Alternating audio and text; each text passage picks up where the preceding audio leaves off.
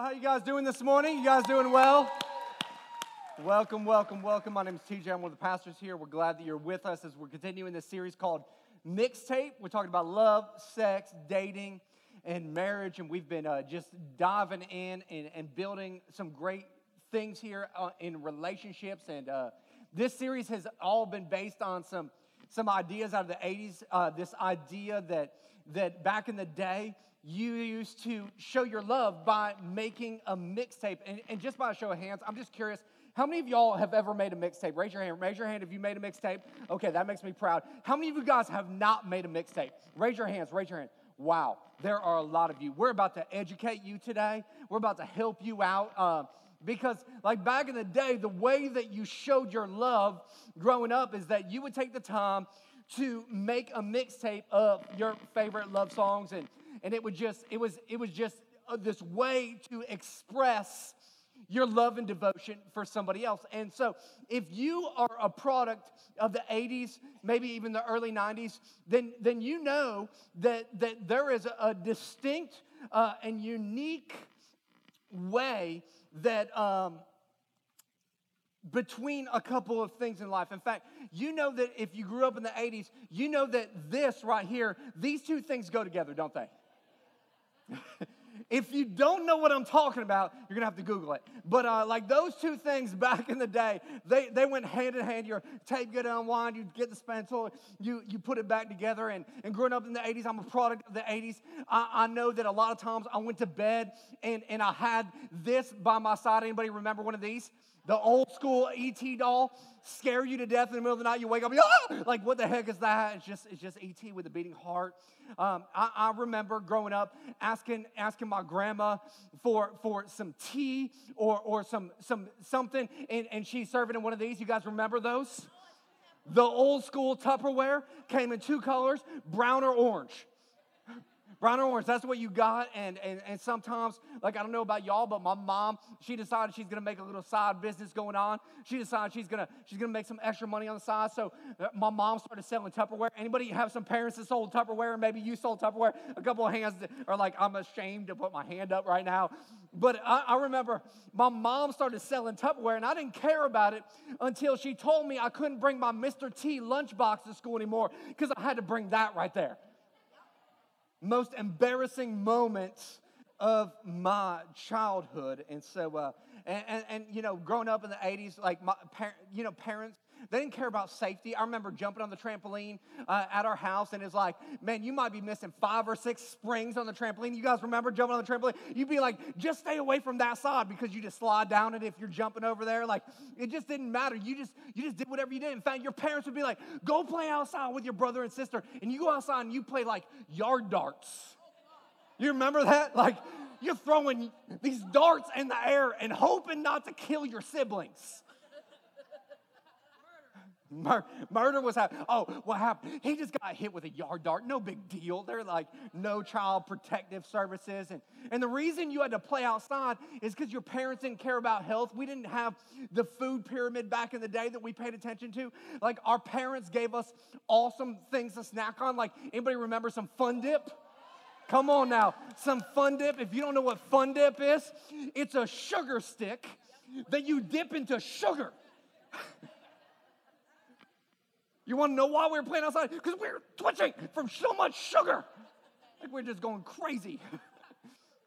Parents were just crazy back in the day. Uh, I don't, I don't know if you guys had one of these, but, but I remember growing up and, and we, we had a phone in our house. We had that old rotary phone. How many of y'all had one of the old green rotary phones on the wall? Yeah, you guys remember that? You, you go and you'd be dialing that and, and, and you'd have come home one day and your, your dad would be like, it's family dinner time. We're not taking any phone calls today.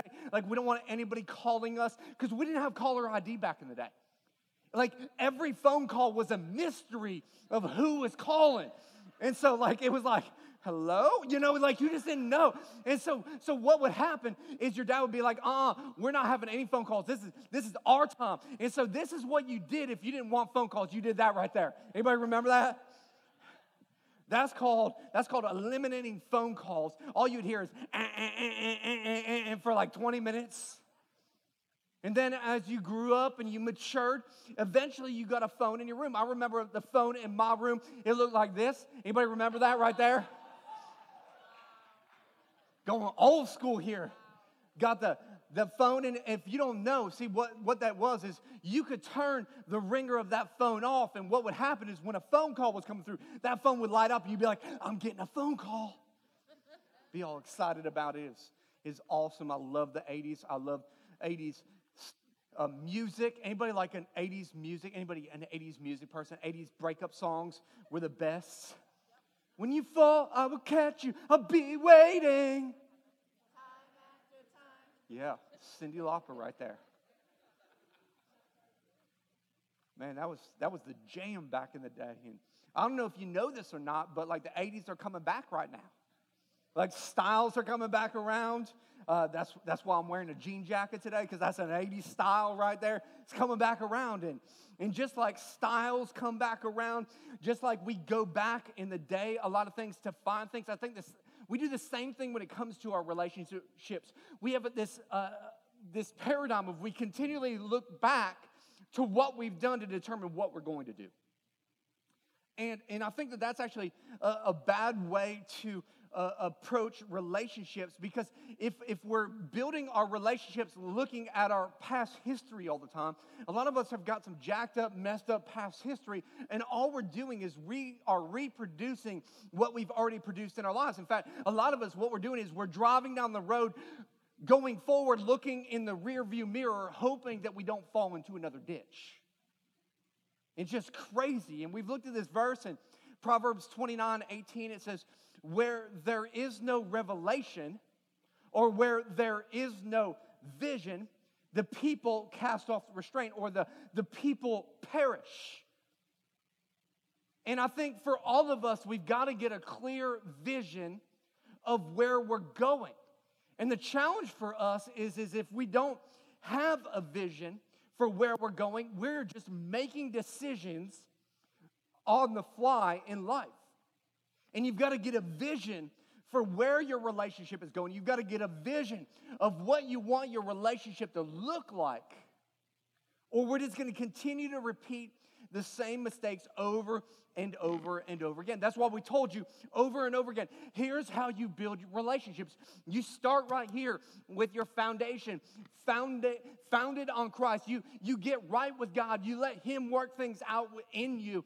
And as you are doing that, what you do is you get in relationship with other people. You get involved in community and you start to build some friendships. And, and as you're in the friendship stage, you start to get a little bit more interpersonal. You start to learn about the likes, the dislikes, the values, uh, how they use money, how they what they believe about parenting, all of those things. Then you go to the emotional state, and and and this is where you start to give yourself to them emotionally. And then what happens is you get married right here, and then you go to the winky face emoji uh, for the physical aspect after marriage.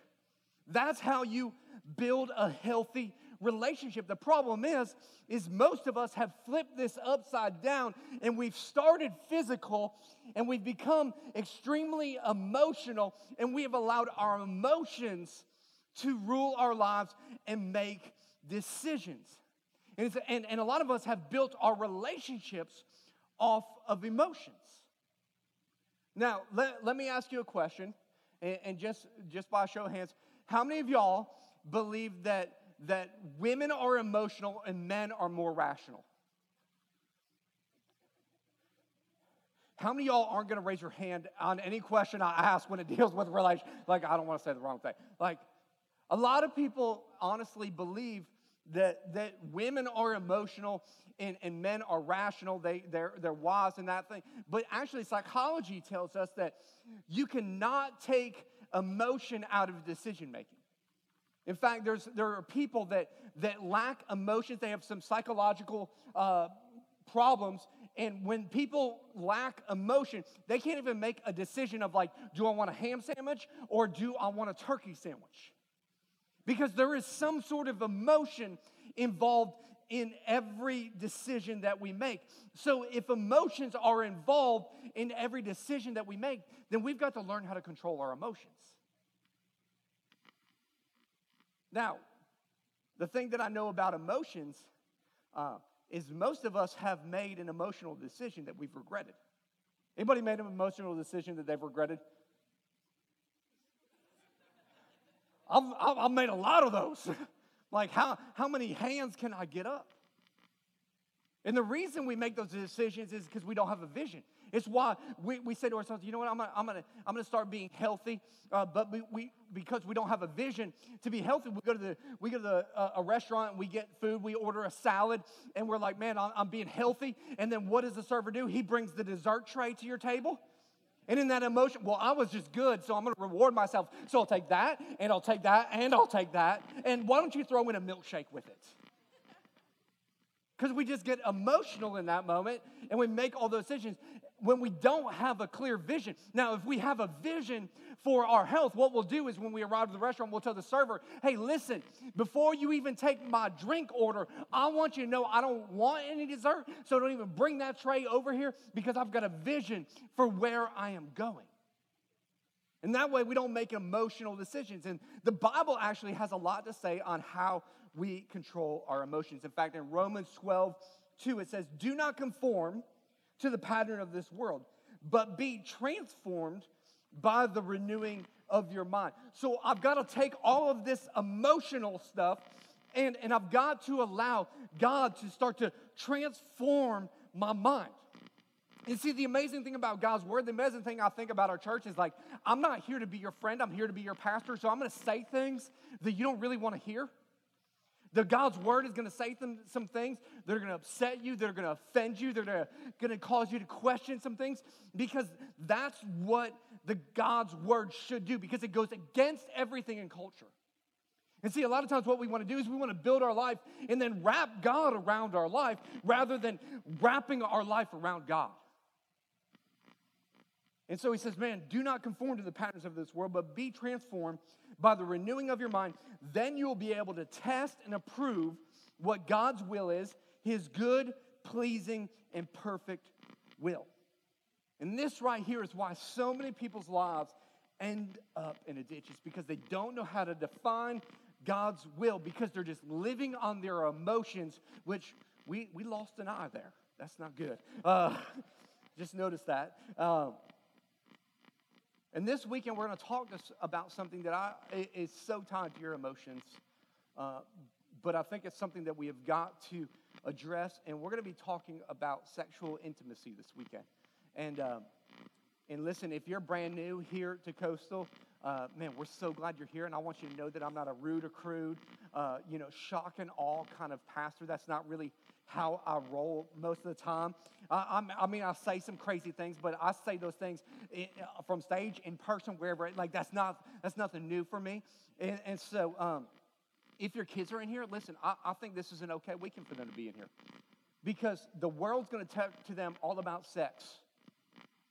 And I think we need to hear a biblical worldview about sex so they know the truth of the matter. And the church, honestly, for so long has gone silent on this subject. And we've been afraid to say something because we might offend somebody. And, you know, I think the church has gone wrong partly because we always talk about restraint and we never talk about vision. And if all we're doing is, is talking about restraint all the time, we just, I'm just realizing life that restraint without vision never works. In fact, I put it in your notes like this restraint without revelation will lead to rebellion.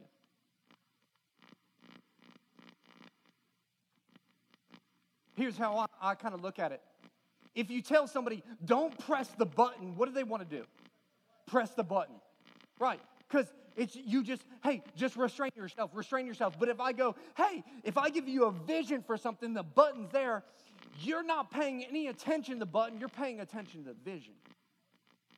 And I think one of the most critical things that we could do is we could give a vision for our sexuality. We could give a vision for our marriages. We could give a vision for what the context of sex should look like and how it should play out and how it should be this beautiful expression that God intended it to be. And I think that if you're a parent in here, one of the best things you can do as a parent is teach your kids how to make choices. I'm so thankful that my parents knew that life was all about choices. They were going to help me make wise choices. And so they always gave me choices. They always gave me some options.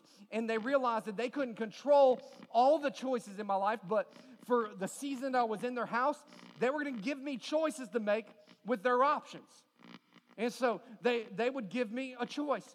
You can do what I'm telling you to do right now, or you can sit in your room all day tomorrow. The choice is yours. They help me build making choices. So I think, well, I, I want to play tomorrow. And so I'm going to do what my mom or my dad is telling me today because I have a vision for what I want to do tomorrow. And so I would choose to do what they were asking me to do. I was learning a principle of making wise choices.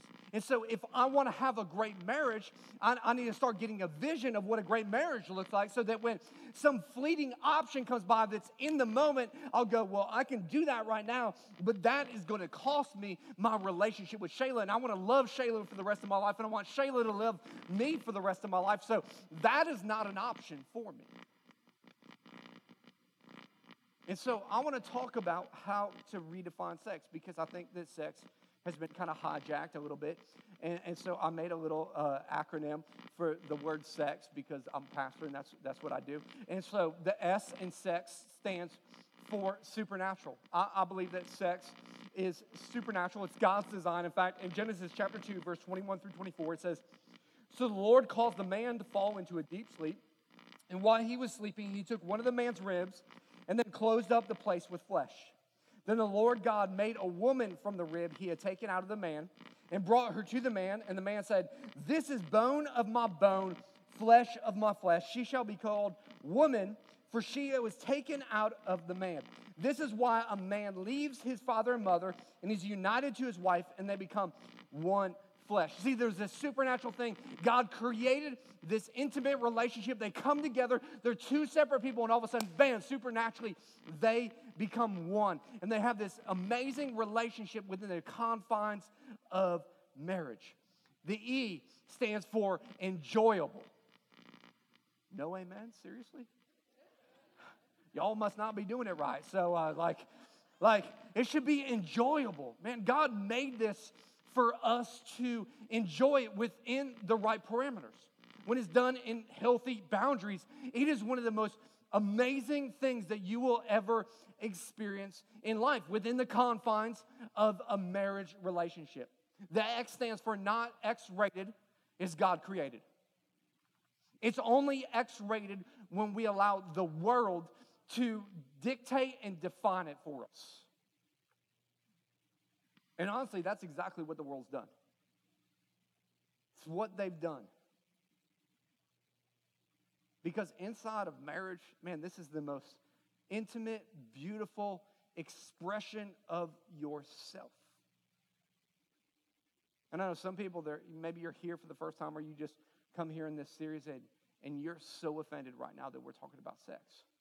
We're talking about sexual intimacy and we're, we're talking about the, what, what marriage should look like and where sex should fall into that. And, and listen, if you're getting offended because you think the church shouldn't talk about sex, let me just tell you something. You have got a cultural worldview because the world tells us that, te- this, that sex shouldn't be defined by the church. But sex is all throughout this book. It's all throughout it. Go and read the Song of Solomon. You want to get a little red face? What? Climb a palm tree? Are you kidding me? You know what the Song of Solomon is? Is it's the Old Testament R&B song.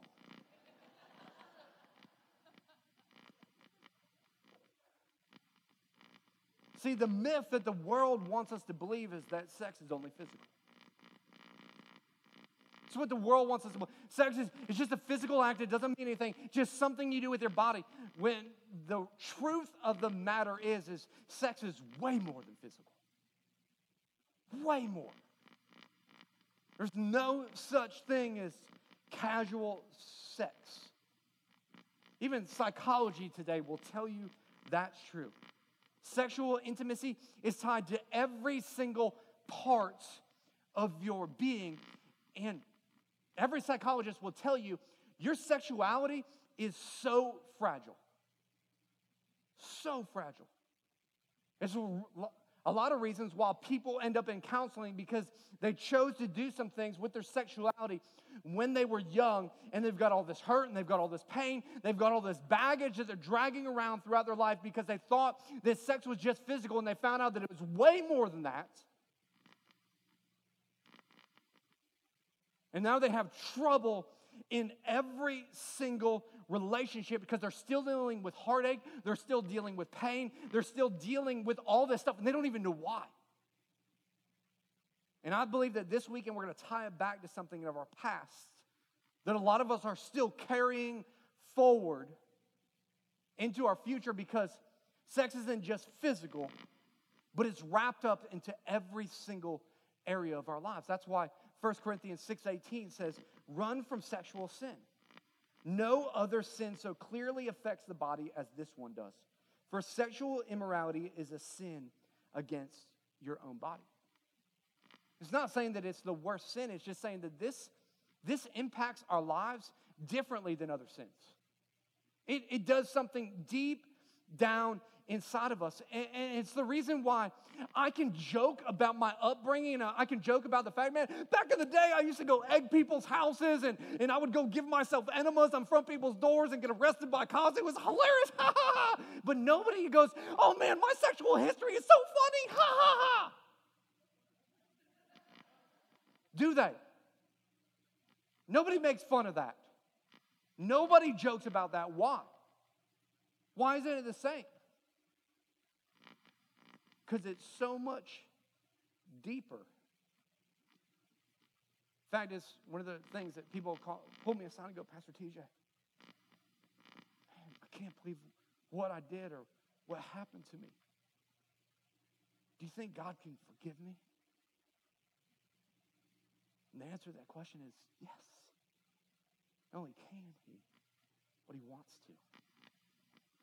And I want to deal with some of that today. And show you how you can break free from some of those things. And we believe here that, that God is triune in nature. Uh, he is the Father, Son, and Holy Spirit all together as one. He is one person, and we, we are made in God's image. And therefore, because we're made in God's image, we're a three part being as well. Um, you are a spirit that has a soul that lives in a body.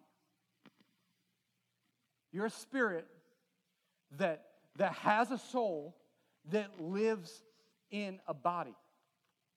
And so, so I, I, I kind of drew this little picture for you guys because I wanted you to understand this. And so here, here's what you have you have the spirit uh, uh, of god your, your three-part being uh, and what happens is is the spirit of god you, comes into your life through through you have this revelation of jesus and the, the price that he paid for you and, and your, your spirit was, was asleep or it was dead and all of a sudden you can come alive in christ because your spirit is awakened because of the holy spirit working in your spirit then you have a soul where are your hopes and your dreams and your, your decision making kind of process in life and then you have a body which is pretty much dictated by the five senses what you see smell uh, uh, all, all the feel, touch, uh, experience in life, all of your senses that are out there. And, and God designed you that way. There's nothing wrong with those feelings, but you make decisions based on what feels good, what tastes good, what seems good, what, what, what uh, comforts you in those moments. And so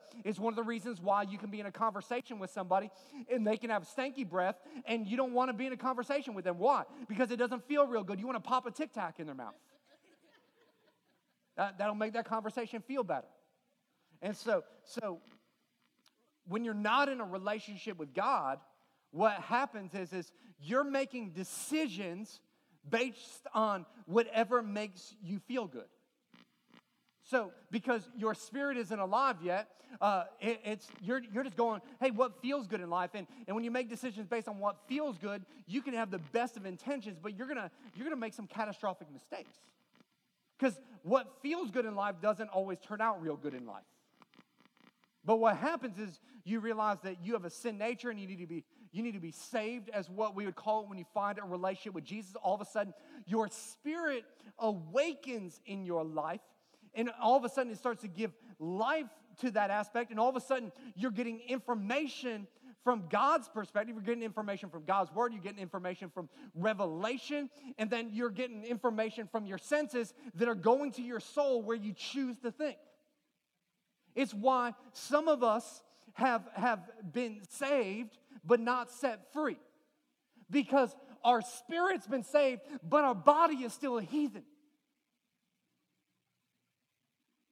Some of you guys are like, man, I thought when I gave my life to Christ, all of a sudden I wouldn't deal with any of that stuff anymore. No, because there is this battle that is going on within you. That's why Paul says in Romans, man, I, I, man, I'm beating my body, I'm fighting. There's this internal battle going on within me every single day. It's because it's the Spirit of God is giving me this information. And, you know, R. Kelly telling me, my mind telling me no, but my body, my body. You think R. Kelly came up with that? That's scriptural.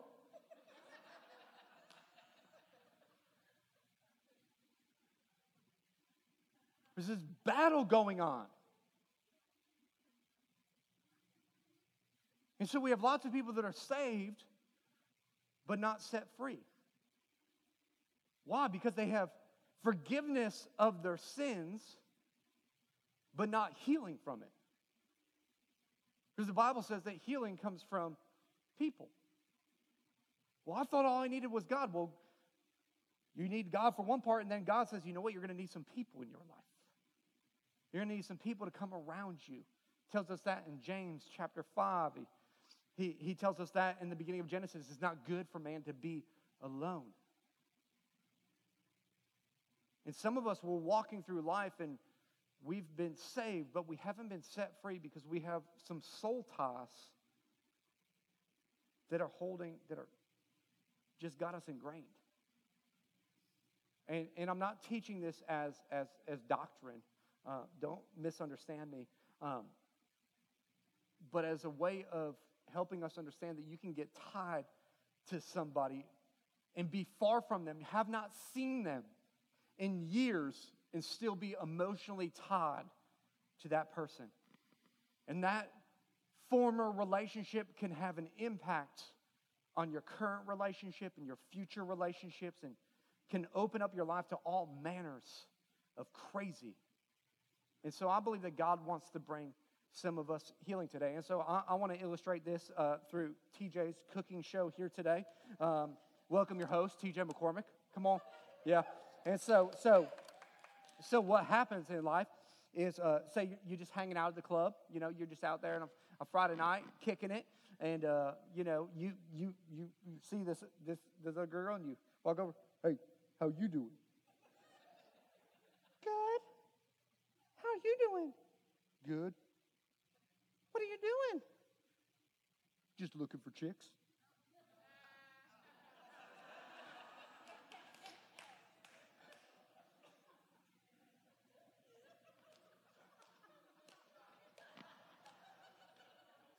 I'm here all day, here all day.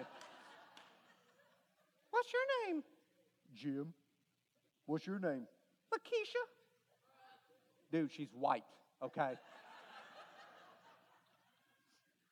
so they get to talking, you know, they're just they're just kicking it. They're they're having some good conversation, and before long, Jim invites Lakeisha back to his apartment, and you know, and, and because they they want to fully express themselves, what they do is they decide that they're going to rid themselves of this this outer shell that's so overwhelming, and so they they decide that they want to have a full expression of their love and and so they, they get together and they decide, man, we're just going to mix it up tonight. We're just going to have a good time. We're going to get jiggy with it. You know, they got some Will Smith on, and uh, man, they're just having a good time. Uh, they're enjoying themselves, expressing themselves. Because listen, fornication, awesome. Adultery, unbelievable. Some of you guys are like, what kind of church are we going to right now? Because here's the deal the Bible tells us that sin is pleasurable for a season. Like it seems awesome in that moment, and you think to yourself, man, this is the, this is the, we've got a connection. Man, I've never felt this way about anybody. And for six weeks to 18 months, man, they, they are connected because that's how long it says that in love stage kind of goes down. And so they're connected on levels like they've never connected before fireworks, explosions. But that six weeks to 18 months, something eventually happens. They realize, man, we don't, we don't really connect that well.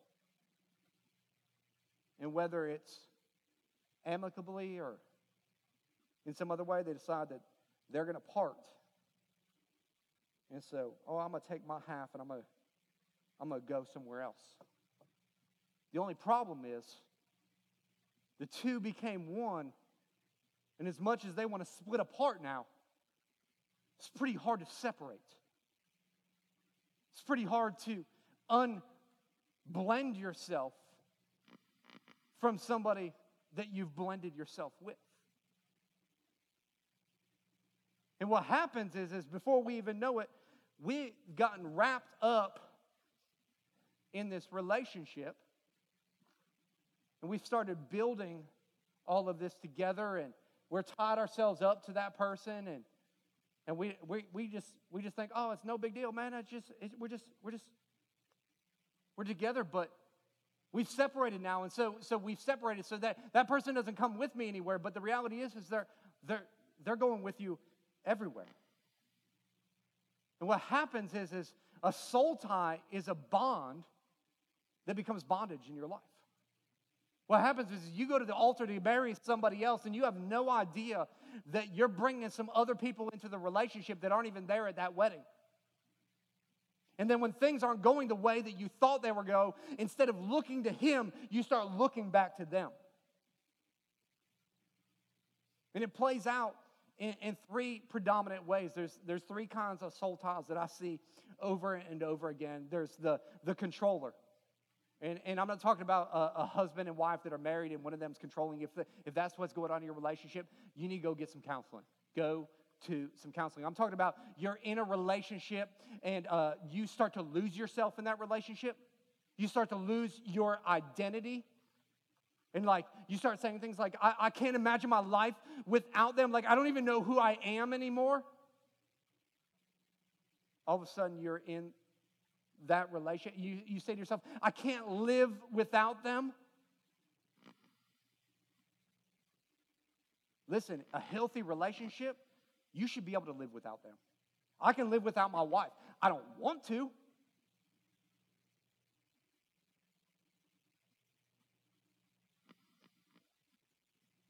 Well, you should be able to do that. And what happens is they end up controlling every area of your life. They control your relationships, they control conversations, they control everything. To the point where you have lost your identity, your worth, and your value. Second one there is the heartbreaker. Somebody you loved and they broke up and they moved on, but you never did. You've been living in the rear view mirror of that relationship and you tell people, no, no, no, you don't understand. They were the love of my life. No, they were a love in your life. And if you'll allow God to come and start to give you a vision for your life, you'll find out that He's got a love that's even better for your life. But I've literally talked to, to people that are like, man, I'm just waiting for this one. I'm waiting for God to bring this relationship back to me. And I'll be like, but aren't they married to somebody else? Yeah, but I'm just praying for it. Like God's gonna break his covenant over there so you can have what you want. But the last one is the worst one, it's the memory maker. And I think it's the most dangerous one of them all. And this is the one where you can be happily married to somebody else and things are going good, but all of a sudden you hear that song and it starts to remind you of that person in the past. You think, oh man, I haven't thought of her in forever. I've, I haven't thought about him since college. I wonder what they're doing now. I'd, I'd love to reconnect and just see what's going on. And because that's what we do and that's how our society is, we decide, man, I, am going to I'm gonna go jump on Facebook. And what ends up happening is, is at 2 in the morning, while your spouse is asleep next to you, you're scrolling and trolling just seeing what they're up to. You say, "Oh no, I'm not. I'm not interested. I just want to see what's going on in their lives." And you're rekindling an old soul tie. And in a moment of anger or frustration with your current spouse, you'll be like, "They would have never done that to me." Do you know that 78% of divorces cite social media as a reason? Because we have a tie and we have a bond that has become bondage. And I believe that God is here and He wants to set us free. And I'm running out of time, so I'm gonna I'm gonna give you six keys to severing the ties real quick. Number one, it starts right here. It starts with your relationship with God. It's all about your relationship with God. It begins with your relationship with God. That's why we say, man, every single week, man, it's all about this first. How are you doing with God? How is your relationship with God? Because if your relationship with God isn't good, those bonds, those ties will wrap you up and you will not be able to hear God's voice. And so we have to continuously get to this place where we're seeking first the kingdom of God, where we're seeking God's heart first and foremost in our lives. Number two, we got to repent and, confess. Repent literally means turn 180 degrees, go in the opposite direction. Do an about face and go, you know what? I'm not going to continue to look to the past of what has happened, but I'm going to move forward and I'm going to allow God to move me past. He's already forgiven me of what's happened in the past, and I'm going to move forward. I'm going to stop reminding Him of my past and then confess. Talk to somebody about it. Go find somebody that's spiritually further ahead and talk to them. Don't talk to somebody that's behind you spiritually about it. Number three, release and restore. Ask God to release you from everything that you said, because we'll say some crazy things in a relationship like, man, I'm, my heart is yours forever. Your words have power of life and death in them. Like, listen, if we're 45 and we're not happy, let's find each other. Ask God to release you from all of those promises and start to restore some new promises in your life. Some of you, you're suffering from some self esteem and identity issues. You need to ask God to start to restore your identity. God, make me and create me in your image. Number four, remove all the mementos and trinkets. Listen, every December, don't get your old boyfriend sweater and just wear it and say, oh, it's just comfortable. No, no, no. That's a, you're continually going back to that. You think I'm joking? You've got some jewelry that, oh, this is so sentimental to me. No, that's a tie. That you're continuously going back to. Stop pining for something that God wants to do something new in. God can't fill what you won't let go of. Number five, rejoice. Man, you just got to be, start becoming grateful for what God is doing. No, then, number six, repeat. Because if you've battled once, you're going to battle again. I promise you that. If, if the enemy tripped you up once, he's going to trip you up again. That old song is going to come on. That, that, that invite's going to pop up on Facebook. And before long, you'll start to assign past pain to a present relationship. Or worse, so you'll take present pain and just think, if I just had that, then everything would be okay. And I think that that's what keeps a lot of us from being healed and we need to break free from those soul ties here today. And allow God to radically set us free. And here's the good news. Uh, Romans 3.23 says, For all have sinned and fall short of God's glorious standard. We've all messed up. We've all screwed up in life. But the good news is, is, is that 1 John 1 9, it says, If we confess our sins to him, he is faithful and just to forgive us our sins and cleanse us from all wickedness. What does that mean? God will forgive you. God will forgive you God will begin the restoration process. There is no sin that's too big. There is no sin that's too great. Susie, if you want to make your way up, there is nothing that's too big. And, and for a lot of people, the question is, is not, can God forgive me?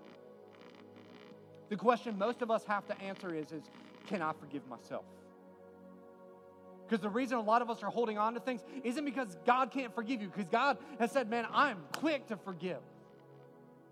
The question is, is can you let go of the pain and the mistakes and the decisions that you've made and receive God's love, receive God's joy, receive God's grace that He's just longing to give to you because God is holding out His arms. He's saying, Here it is. All you got to do is run to me. So, no matter how far you've been, no matter how deep you feel entangled, I'm telling you, God is here today and He wants to set you free. Would you bow your heads in prayer?